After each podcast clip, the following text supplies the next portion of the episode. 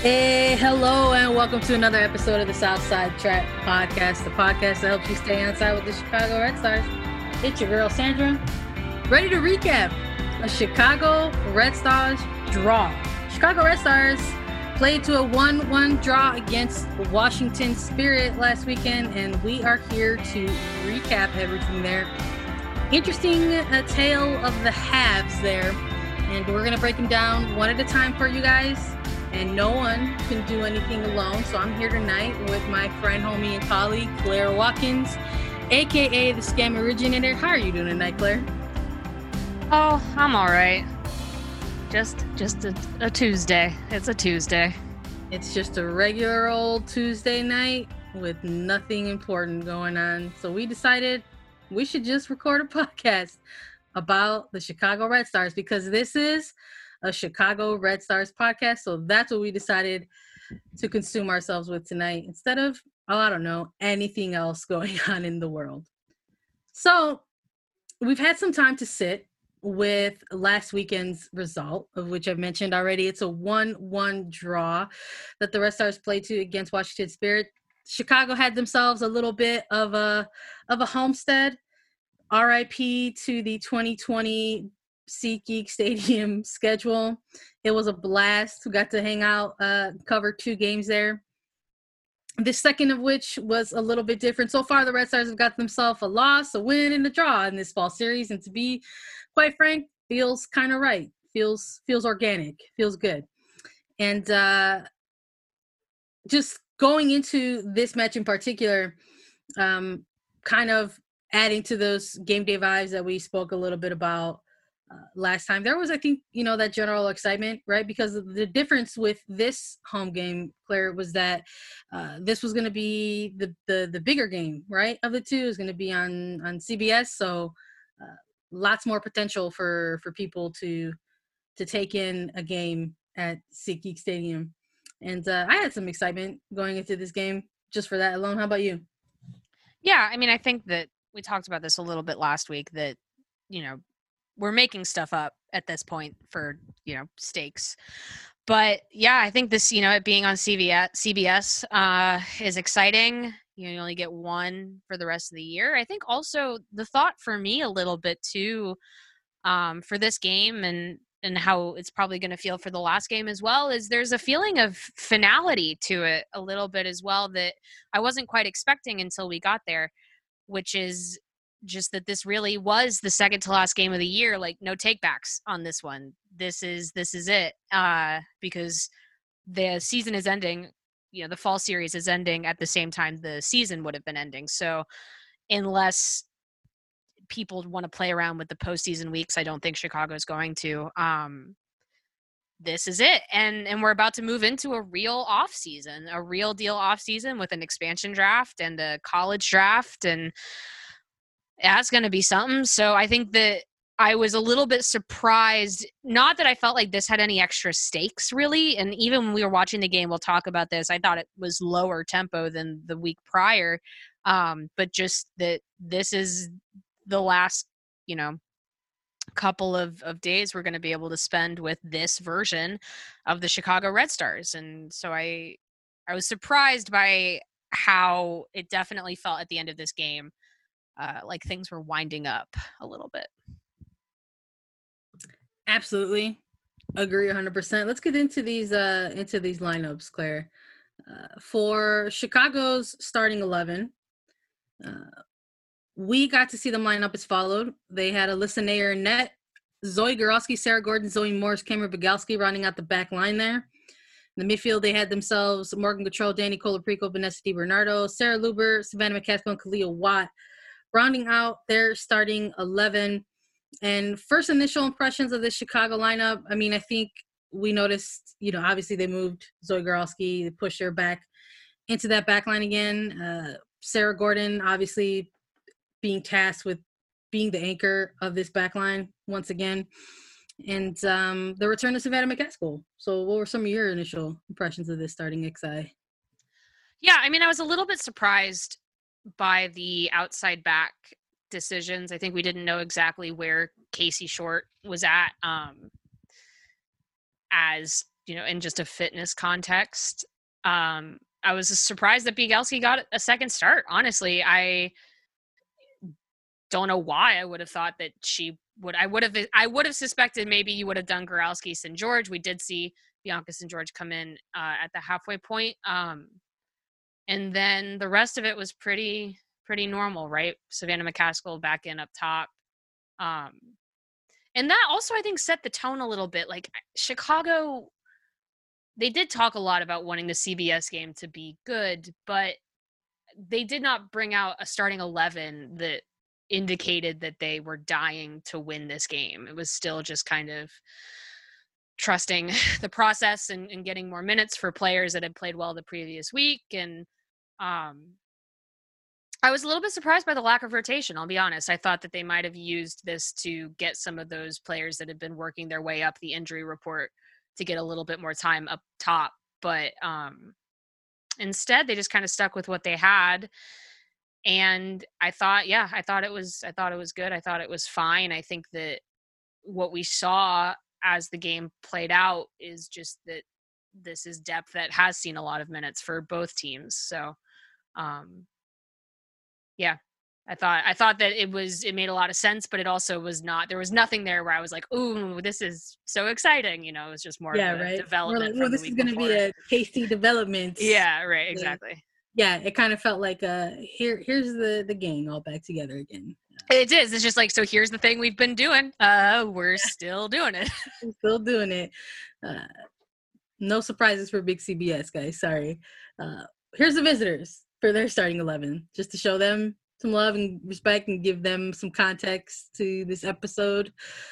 They lined up as follow. They had Aubrey Bledsoe, net, Dorian Bailey, Sam Staab, Paige Nielsen, Natalie Jacobs, Bayley Feist, Megan Dougherty Howard, Ashley Sanchez, Megan McCool, Kumi Yokoyama, and Katie McClure to round out their starting 11. And, you know, to be quite frank, Washington Spirit, kind of a similar vibe to Chicago. It's like, well, this is who we got and this is who's going to play and that's kind of uh, been the vibe that they've been rolling with uh, we did see at game day uh, when we arrived we did see ashley hatch uh, doing some individual warm-ups uh, isolated on her own uh, ahead of the match. You know we had heard from head coach richie burke that maybe she was a little bit closer to getting back but other than that and seeing this starting 11 just again similar vibe just kind of the the usual suspects, right? Did you have any impressions about Washington's lineup, Claire? Yeah, I mean, they put Ashley Sanchez into the attacking midfield, which was a big change. Um, it made a lot of sense. I mean, they don't really have, you know, they don't have their choice six. They don't have their choice 10. Their choice 10 is in Manchester. And if she comes back, she's going to be playing for the Reign. But um, they don't have the strikers that they want. And even when they did have the strikers that they had available, you know they struggled to score sometimes so i think that looking at different formations and looking at versatility at this point for them is is good and i think yokoyama is great i think that she just needs some more collaborators up top um so that was interesting to me. I know that they were interested in seeing McCool, interested in seeing McClure, but those are depth players. It's a similar thing. It's about figuring out who your best 18, your best 22, your best 28 are, and um, so I was excited to see Ashley Sanchez play in a midfield role. I think it made a lot of sense to bring her back. We're not strangers to the idea of you bring your most dynamic attacker in a little bit if you gotta. Um, so I thought it was good. I mean, I think um, I think an interesting thing for Washington is that their their center backs got a lot of praise last year, and they they have high passing accuracy still very much but um I, I think that it was interesting to see how they still have that that core triangle of Bledsoe, Staub, and Nielsen in the back. And and not dissimilar to Chicago, I think for them they feel like if they have that, if they have that in the back, then they can they they're going to have time to work their way into any game. And I think we've seen that both in the Challenge Cup and the, in the fall series that they feel like their defense gives them a shot at any minute of the match. So, um, yeah, same deal. They're missing. They're missing their stars. They're missing their probably highest ceiling talent right now. But so are Chicago. So I thought it seemed like a pretty even matchup between the two. As you were speaking, it's almost like it's like, who are you really talking about here? Are you talking about the spirit, or are you talking about Chicago Red Stars? Right, exactly. Take your pick, homies. Um, just to you know, before we like, let's dive into this first half, right? Because it's, it's really how we got to take this game versus like 15 minutes, every 15 minutes, every like we really just got to take it. We don't really half, have that much to discuss, you guys. one and half two, guys. That's how it's gonna go. Uh, so just to go into to half one real quick, just to shout out the preview uh, that we always try to hit you guys up with if you're a subscriber on our Patreon. Um, just coming out of that, I I did have this game kind of coming down to the midfield. Obviously, we were under the knowledge that probably going to see a veteran core like Colaprico, Gautrat, and, and Di Bernardo go up against a younger core, right, in Washington Spirit, and see how head coach Richie Burke and his roster were going to try to maybe combat something like that. And uh turns out the way that they thought that they should combat it was, you know, we understand that you are a veteran core midfield with a lot of ex- game experience under your belts, and we are not. So we should let you know that this is going to be a physical battle, and let's beat the shit out of you immediately. And uh, that's really what set the tone for this match. Uh, we literally have two free kicks because of very hard, heavy fouls by midfielders on both sides within the literal first three minutes of this match. And if that didn't tell you everything you needed to know about this game, I don't know what else to tell you. Claire, or your first half vibes? yeah, there are some games where and you and I lo- it's so it's fun to watch because she's a smart player and she's played a lot of NWSL games at this point. But you can tell when Danny Colaprico, you get like 15 minutes into a match and you can tell that she's just like, "Oh, this is this is going to this is I'm going to have a rough time out here." Like not that she's going to like struggle, but she's going to she's like this is going to be a fight uh which I've been in before. um and you can just tell. And so, yeah, it was. Well, first of all, Chicago, the first ten minutes of the game, I don't know. Like I, I think we got ten minutes in, and I like looked at my wrist, and I was like, "Is this the game start?" There was one point where Alyssa Naeher just like chucks the ball out of bounds, and I'm just like, uh, "Is the game started yet, guys? Like, what's going on?" Yeah, like, uh, okay. Um, so they had a rough, a really rough first 10 minutes. Um, and I think Washington had like two really good chances right off the top. Um, but they also kind of weren't awake. So um, nothing came of that. And then, yeah, you had it was a very physical matchup in the midfield. And I also think the ref was playing it kind of tight. And I'm glad that she was. I think she played it well um, because I think that when you have tackles like that early on, it's up to a ref to be like, you're going to get penalized for that on on both sides and so i think that that was fine by me. I do think it stopped the match from getting chippy later on quite frankly so i thought it was a good refereeing job um but yeah it it ended up being very physical. I think i i was talking i was like chatting in a group chat with with jason anderson who who writes about the spirit and uh what happens with the spirit and, and Chicago has some of this too. We've seen this maybe in like that Portland game at the Challenge Cup is is when the Spirit get whittled down to their depth.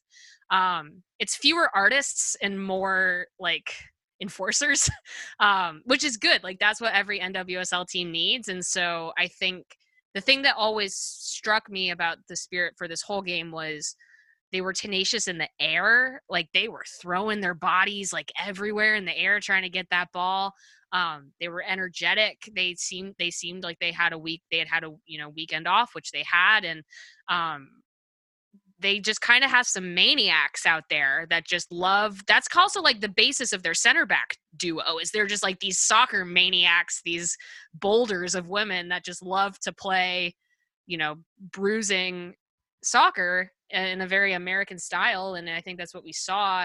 And it's also we saw that you know we saw Chicago struggle with that during that one game in the middle of last year. So um, I think the Spirit are funny in that they definitely connect a lot of passes and they're very much um, treated like a pass first possession based team, but that is physicality is not lost in in that context for them at all. And I do think it took Chicago, who was like about a step off, they looked a little bit sleepy the whole game, to adjust. And that meant that they did a lot of absorbing in the defense, which they did perfectly fine, but they were not asserting themselves physically in the midfield so much. You know, I have to get credit to to Washington here. I know we're speaking a bit on how like what type of things that we were seeing or, uh, or quite frankly the lack of things that we were watching to to start this play and as the first half developed. But to to their credit um both shouting out our preview episode and um just kind of scouting the other team for the preview on on the Patreon you know this game for the spirit unlike their previous two games they wanted to it was evident that they wanted to address the fact that they have come out pretty slow on their first two matches in the fall series and they wanted to try to get on the front, uh, front foot in this one. And uh, it was not something that we had seen from this team in their previous two matches uh, nor even in their prior match against chicago uh, where Chicago uh, kind of came out uh, looking ready on their end, which was interesting considering, um, yeah, they had to travel, but they did have that bye week. So we had wondered if maybe that was going to come into play at all um, in terms of them just kind of being able to have that the rest and have have the bye week and, and come in on travel and kind of just treat it like a regular game day because of that. Uh, but yeah, a lot of physicality. I know that we wanted to actually touch a little bit about that specifically. The cards kind of came out within this game in the first half. Uh, Washington Spirit got uh, things started with a yellow card issue in the 30th minute uh, to Katie McClure. And um, there was actually a substitution that the Spirit had to make early in that first half as well, um, where they had Meggie Dougherty Howard come off. Uh, do I think it might have been a head injury if I recall? Yeah, she had a migrine. She had a migraine yeah. headache. So yeah, she, she, was in pain. Was, yeah, she was pushing herself, and yeah. um, she had to come off and and they took her off rightfully and jenna hellstrom came on um in her place. But uh we were chatting a bit about the first half stats and how maybe they were a, a bit even for this first half as they went in, into halftime. And um despite what maybe felt like uh, Washington, right, with a bit of the better play at times. Maybe not necessarily getting a ton of things on target specifically, but absolutely finding themselves in Chicago's final third, finding themselves in dangerous uh, spaces more often, eh, more often at times than, than Chicago. Yeah. Um, so I think the narrative, if if we want to follow it a little bit, was that Washington saw what Chicago did to Sky Blue last week, and a lot of that had to do with space and behind on transition. And honestly, that's how Chicago scores a lot of goals. Like every once in a while, you get that like Goralski to Watt to DiBernardo goal, and those are amazing. But Chicago's bread and butter a lot of times is killing you on the counter. That was true with Sam Kerr. It's been true with Kealia Watt um, so far. And so I think that Washington was very was paying a lot of attention to and this works for them because they do work slowly they possess out of the back they kind of needle you they connect a lot of passes which which allows them to keep their back line in kind of a central block so they don't get pulled out of position a lot they're not trying to spring counters they're trying to build play which works as a defensive stance as well because it forces the other team to have to kind of do the same. It's how they took down, I keep going back on this, it's how they took down the dash during the Challenge Cup. If you want to see Washington like execute at their absolute best. It was their win against Houston. And so um Chicago does have the ability to play that possession game, especially when they have DiBernardo, Gautrat, and Colaprico all on the field. Um, but they struggle to turn that into dangerous chances in front of goal. Washington was also struggling to get dangerous chances in front of goals. So what we were seeing was we were seeing Washington actually truly set dictate the play, Chicago responding to that well and being able to facilitate a similar style of play, and then both teams really struggling to turn that into anything interesting at all.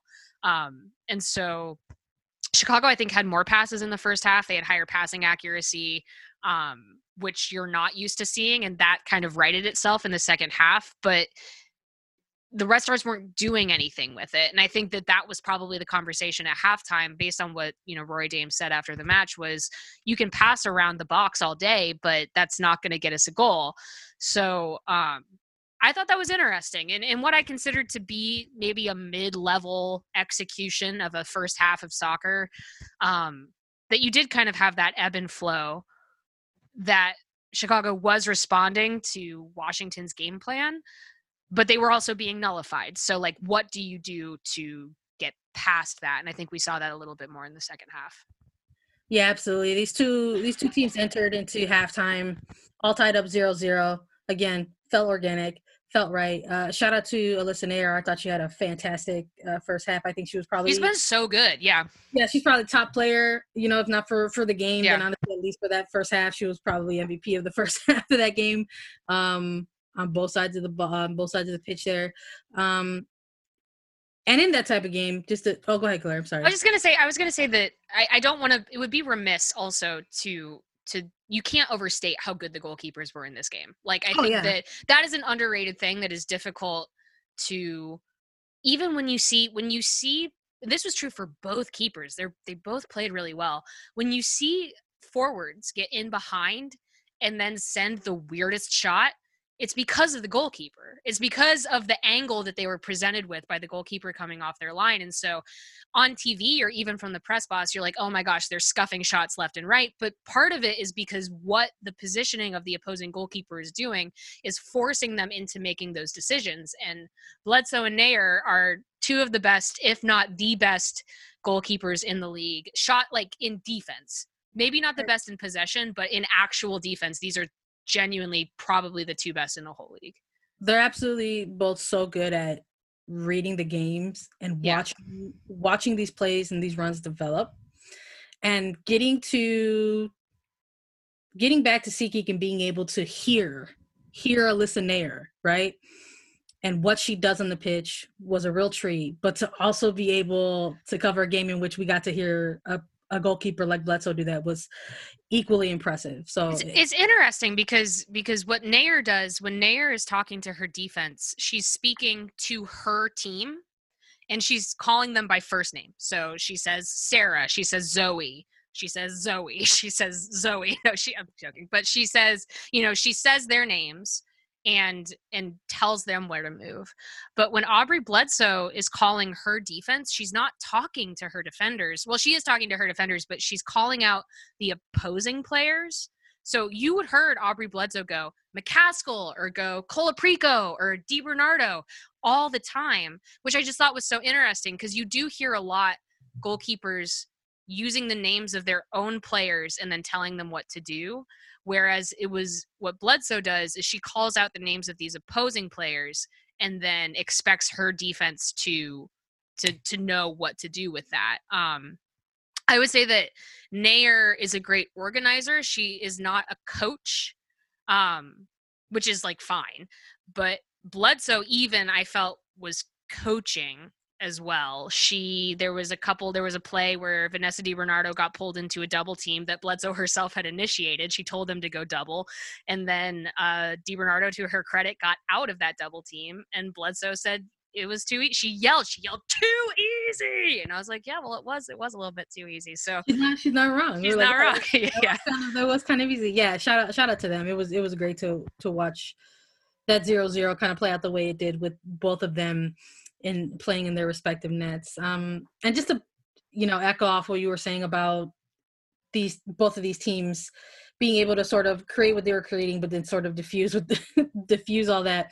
You know, it just sort of felt like, well, what was going to happen in the second half versus what we saw last week, where obviously they were rolling, firing on all cylinders, right? Knew going coming out of a second half, you probably weren't going to see any uh, substitutions or anything to change with that. You know, with with this game, that obviously looks and feels a little bit different. And both coaches obviously felt similarly coming into the second half.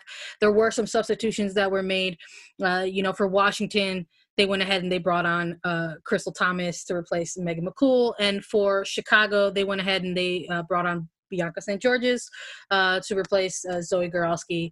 And um, even though like on paper you have one kind of being a defensive move and then one kind of maybe an offensive move, it, they really kind of are both offensive. I felt were like both offensive moves.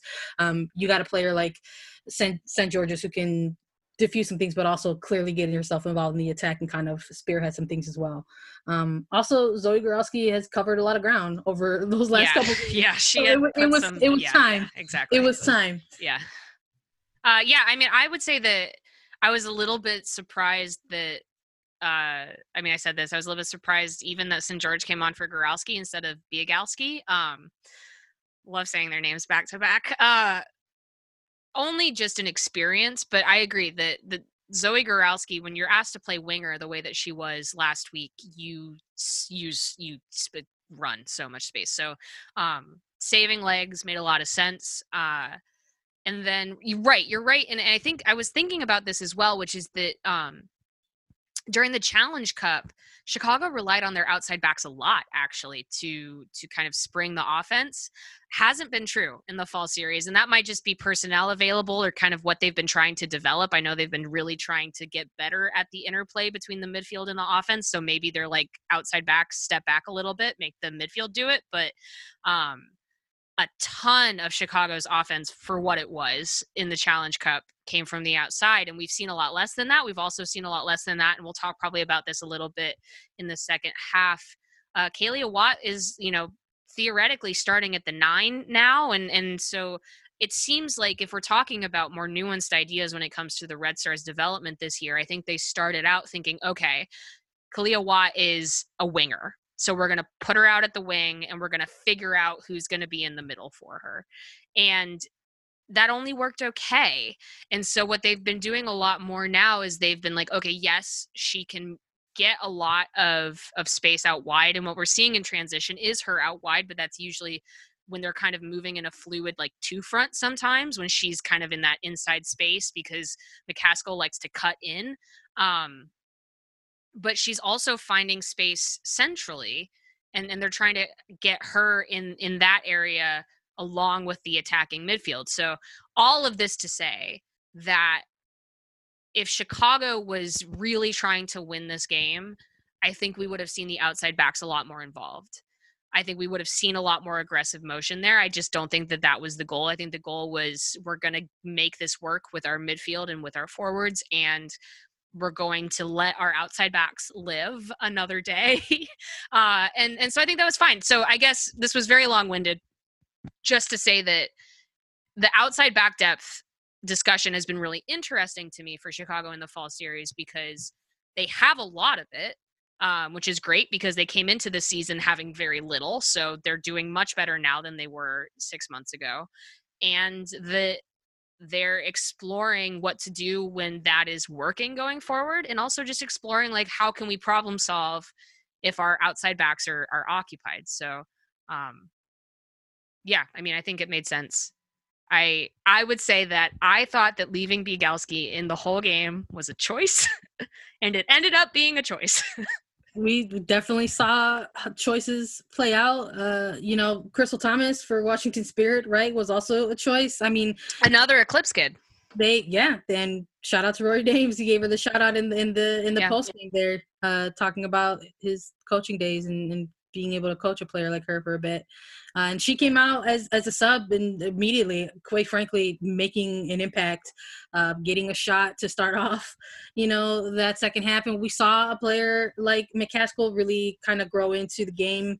Um, obviously, having missed the game due to red card suspension and having to kind of integrate herself back into some things. And um, we saw, you know, her try to get on goal a couple times. Uh, we definitely saw, I think, both teams try to to continue what they were doing for Chicago specifically, obviously try to adjust offensively a little bit and maybe get better, you know, looks, you know, in dangerous spaces.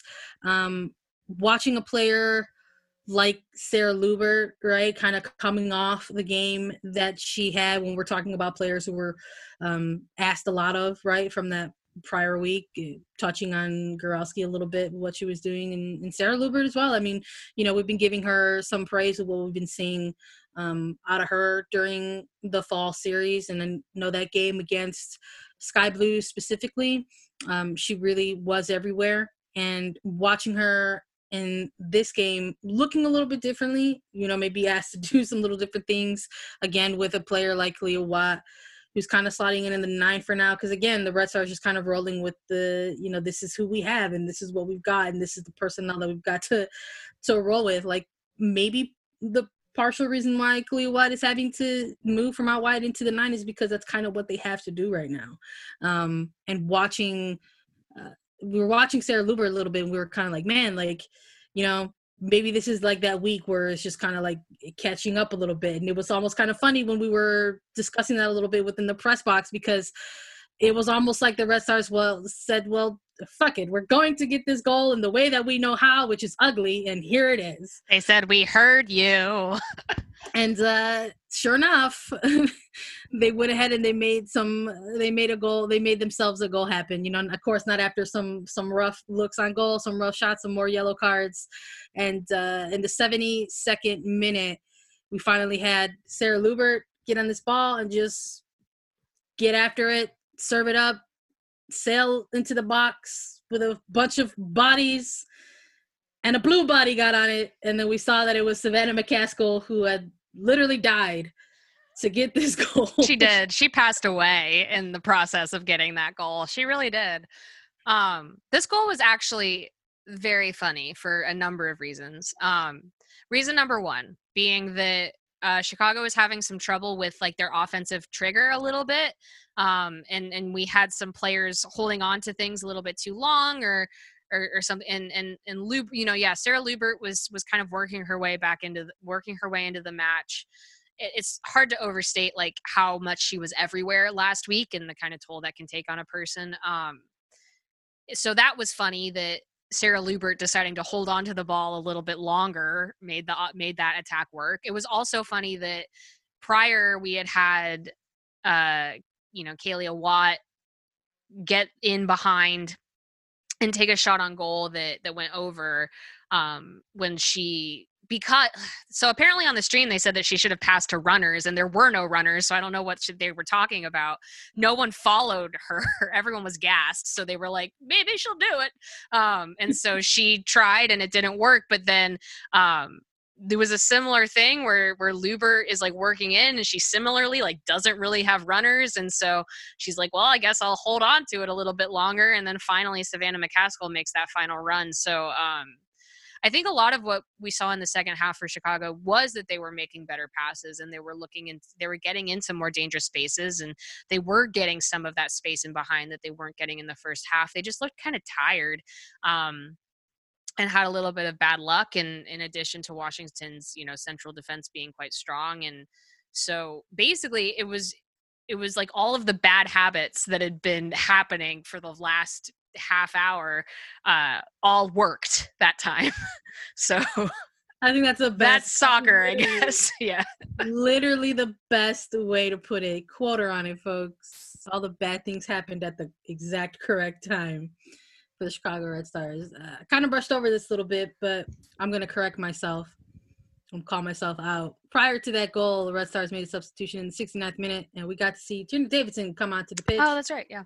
For Zoe Morse and that was real nice. I think part of that actually helped build up to that goal because we got to see Tierney Davidson get on the ball a few times there, leading up to this goal, and really just taking the space in front of her, getting on the ball, finding open lanes, passing when she could. It was real nice to see.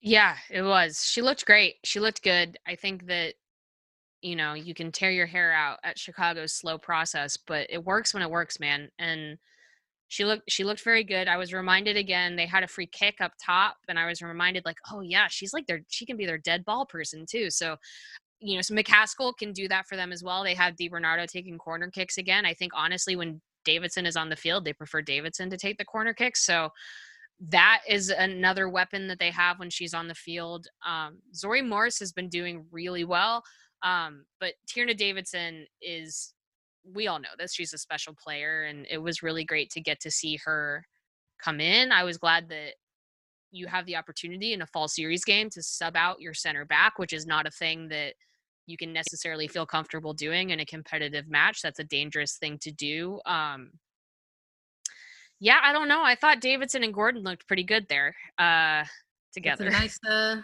it's a nice center back duo. It's a nice combo, I think. Yeah. You can't front. You love to see it. Um, post Chicago Red Stars goal, however, uh, you find yourself you're a visiting side like Washington Spirit. You find yourself down a goal. You probably find yourself down a goal in a match where you're thinking, you know what, we've looked better, and there's still time. Let's figure it out. And uh, turns out they did. They made themselves a number of substitutions immediately following the goal.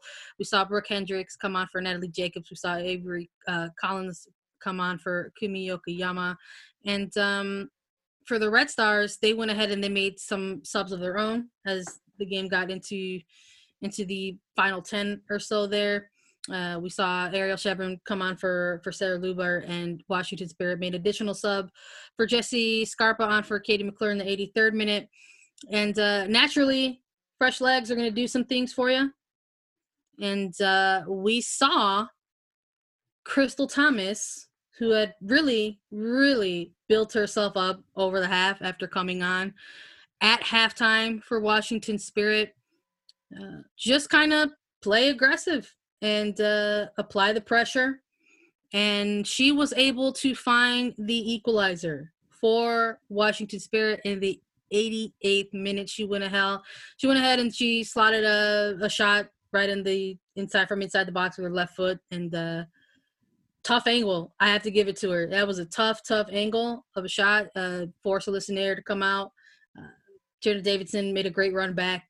Um, so there was, you know, some insurance there, but something like that still went in, found itself in the back of the net.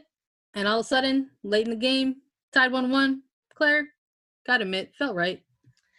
Yeah. What I was saying before we started was like, a tie definitely felt right. I will say that that goal in particular was was disappointing in that Washington had sustained actually like a lot of pressure they were really pushing for an equalizer. I think they didn't want to lose this game. I think they didn't want to lose two fall series games. I agree. I think that kind of sucks. Um, and I thought, well, surely they'll get an equalizer from the sustained pressure that they've been doing. They'll get a goal. Um, but instead, it was it was. I mean, yes, pressure. Thomas hustled in on it, but um, you know, it reminded me there was a moment in uh in last week's game actually where Bianca St. Georges kicked a ball out for a corner kick too easy. And I remember Rory Dames being like, You didn't, he, I think he literally said, He said, You didn't even know she was there. You just, you made a call based on how it felt. Um, and I think that what we just saw from Biegalski there was, it, it wasn't even the worst thing I think we saw in the match. Like it, it was not an indicator of quality, but it was her feeling pressure that she didn't even necessarily have. Um, and she, yeah, she passed it into the middle of the box, which is kind of basic. Some that's some 101 stuff, man. That you, uh, if you're gonna do it, it's got to have some scoot on it, and and it didn't. So, yeah, I mean, it was disappointing. Kind of, I would say that probably a nil nil draw would have felt better uh, than a 1 1 did. Um, I think that a 1 1 draw like that made Washington probably feel too good about the game and Chicago feel too bad about it. But um, also, yeah, it seemed pretty fitting. I think that neither team was significantly better than the other. So, in that respect, a draw made a lot of sense. Though I really thought that Chicago might have been able to hold out. I think that if they hadn't have done that, they might have they might have held on for some ugly, which would have been nice. It's nice to win ugly sometimes too. Yeah, it is. I think um if a Red Star team felt bad about a draw, I think it's a very transitional moment. That's true. Yeah, right. like Chicago, because yeah, you're right. That has typically prided itself on tough draws. Well, and especially that roster, right? That that eleven, those players, if they're playing, you know, what would be their 10th league game and they're feeling bad about dropping two points like that's great. That's a fantastic place to be with these players. 100% uh, you love to see it. Fall series has definitely provided us uh, more opportunities to see some things out of players that we weren't too sure at one point during this hellscape if we were going to get to see that and it's been nice to see and uh, coming out of this game we're going to get one more one more shot, guys, to to take a look at some of the personnel in this 2020 roster, but it's not going to be this weekend. It's going to be the following weekend. The Red Stars are hitting their bye week. Uh, all the teams are, are, having one during this fall season, so they will return to play on Saturday, October the 10th, and they will close out their fall series on the road against Sky Blue FC at Montclair State. So they're going to face uh, Sky Blue FC for the second and final time for the fall series. And uh, gotta say, I mean, we've been watching some of these teams who are traveling the road coming off of a bye week. Uh, you know, look a little different, look a little bit more hyped. Uh, what are some of your impressions going into to this match, Claire? It is funny to imagine the Red Stars like their first away game. They're at Segra, and I'm sure they were like, "Where?" And then now they're going to Montclair State, and I'm sure they're also like, "Uh, where?" Absolutely. like you're playing these teams, but just out in the middle of nowhere. Um, yeah, I mean, I think th- I think it'll be a good game. I think Sky Blue will probably have some reasons to be kind of amped. I'll be interested to see how their part two against Washington goes this weekend. Um, yeah, I think again, I kind of said this last week, but I think at this point, you're just hoping to have some people back. I think we're just kind of basing it on, you know, it'd be a bummer if there were some people that we didn't see for the entire fall series. Um, would love for Katie Johnson to be feeling better. Would love to get Casey Short on the field. Um, I think at this point, you know, we've learned a lot about the depth of the team, and at this, I think you just want to go put a good performance out for the last game of the season. Um, it would be Chicago's. It would be a chance for Chicago to end a year on a win, which I think would rule. Like there's something underrated to being able to finish a season on a win uh, when there's no postseason. So I think that that would be really nice. Um, I think all, that's that was my big thought. Like quite frankly, and, and we'll probably talk about this more as the weeks progress. But I was just thinking again at the end of this match. You know, I was like, wow, Alyssa Naeher is going to be so stoked when Casey Short is back for one more game before an off season with an expansion draft. Like I'm just like, wow, like things are happening.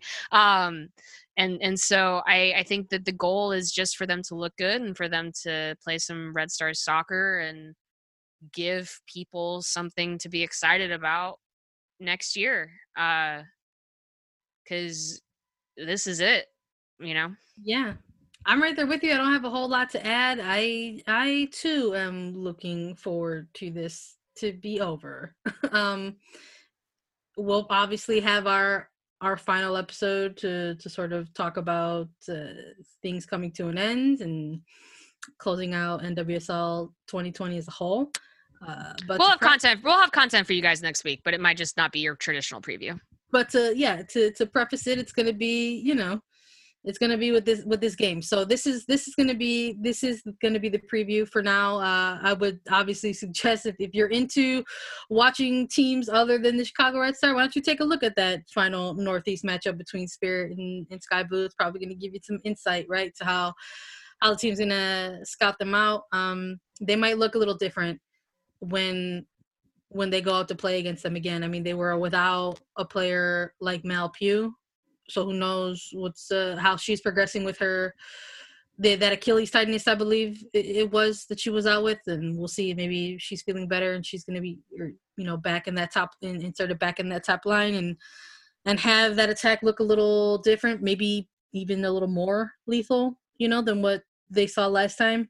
Um, but yeah, I would, uh, I would hope that maybe the bye week can do some things for some people and uh, the injury reports when they drop will look interesting, and they'll probably let us know some more context as to how that final match is gonna come out. We saw some players, you know, not available in that first game on the road, and I'm curious if we'll see some players not available for that final game on the road. Yeah, likely. Yeah. So we'll we'll see what happens and how whoever travels and whoever is healthy will be here to cover it. Um, and I'm gonna spare us both the players that we want to see have an impact because whoever it is, that's who we want to see. Whoever's in that starting eleven, we just want to see them. Whoever is feeling the best, uh, I would love to see it. You know. Gonna, and if gonna- you're feeling, and if any of them are feeling poorly, I understand and uh, I accept it. yeah, because honestly, super relatable, all the more endearing. Uh, in the meantime, guys, make sure you try to stay connected with us and engage with us where you can. Claire, how can the people do that? Yeah, uh, follow the Patreon. Um, yeah, did a little bit more of a traditional quote piece this week. You can find out all of the stuff that Rory Dames had to say about this last match. He basically commented on every single line other than Naeher, I guess. but um not much to say about her. She's great. Uh so definitely check that out. I think I have a couple pieces coming out this week on the Equalizer who you should definitely subscribe to because they are breaking news uh all the time as well. Um and that deserves your support. Um yeah, so those are the main places just just at the Patreon and and and uh and at Equalizer. Yeah, that's it. Shout out to EQZ. We love and appreciate them. Uh, guys, if you haven't had the chance to, if you're into reading and not listening to our voices, always remember that you can get a solid recap from Claire, and that's on the Patreon. And like she said already, that's that's the best way uh, for you guys to go ahead and uh, continue the support of Southside Trap. Uh, we understand that it's a difficult year for many, and so maybe the concept of looking at a tier and signing up for a monthly subscription um, isn't what you can do right now, and we totally understand.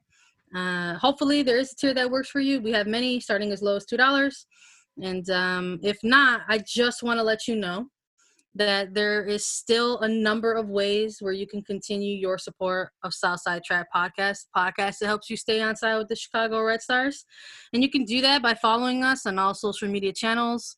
Instagram, Twitter, Facebook at Southside Trap Pod with one letter P. You can find us on streaming services like Anchor, Spotify, and iTunes. So go ahead and find us, give us a like, give us a, a rating, a review. That stuff helps us out tremendously whenever we're trying to produce Chicago Red Stars content for you, which we will continue doing for you post fall series. We've already got some things lined up and in the works, so we are looking forward to that. Uh, everyone continue to stay safe, make good choices, be smart, uh, wear your mask. Make sure you're registered to vote. and for the love of God, make sure you're registered to vote. That's actually what we'll close off on. The Chicago Red Stars uh, have been really integrating themselves in the importance of registering to vote, and not only doing that, making sure you actually vote. They had a great social media taken over by rookie Ariel Chevron, in which she was able to get a bunch of her teammates to talk about the importance of voting and the reasons why. It was great. You should take a look at it if it's still saved on the Red Stars Instagram. Um, check it out if you can. And, uh, you know, inspire, hopefully that inspires you if you're not already to register. And not only that, make sure that the people you love and care about are also registered and ready to vote as well. Uh, we've been hearing a lot from players, and they have expressed repeatedly how important it is to vote in this election. Yeah, and and specifically if you are in Illinois, like the Chicago Red Stars, I understand the feeling that um, the top of the ballot, yeah, vote maybe means a little bit less, and I get that. But there are a lot of other really important things locally here right now. Um, we're voting on the fair tax amendment. That's really important. Please read up on it. Uh, lots of information out there. I got the Illinois state constitution sent to my door today so I could read about the proposed amendment to it. Um, judges, very important to vote for judges. Very few people do because they don't feel educated on them, but that can actually make a material difference in people's lives who is on the bench um, when people are hearing cases. Look at the down ballot stuff. Vote Illinois makes vote by mail very easy. It also makes early voting early voting very easy if you are able-bodied and a younger person and feel like that is a thing you can do. I recommend it. That's what I'm going to be doing. I'm going to be voting early. Um, yeah, just check it out. Use resources to your advantage. Vote in the election. It really does make a difference. It's a little bit, but it's something. And guys, you know, it's going to be October, so that's you know the no- the elections in November, and you're probably like, guys, there's time, but there's a lot of deadlines that are coming up within It's true. October. So that's why your homegirls are here, just trying to uh, hit you really quick in this outro with the importance of some of this stuff. going on in terms of uh, getting ready to vote and prepping for voting for that uh, election in November. So, again, make the smart choices, continue to wear your mask. Please get ready and prep yourself to vote if you are eligible. We appreciate your support as always, and uh, we will be here with you hopefully next week two weeks. Just kidding. It's a bye week to possibly cover a win. Who knows? Either way, we're going to be here. So stay tuned and continue your support for Black players and Black life. We'll see you guys soon.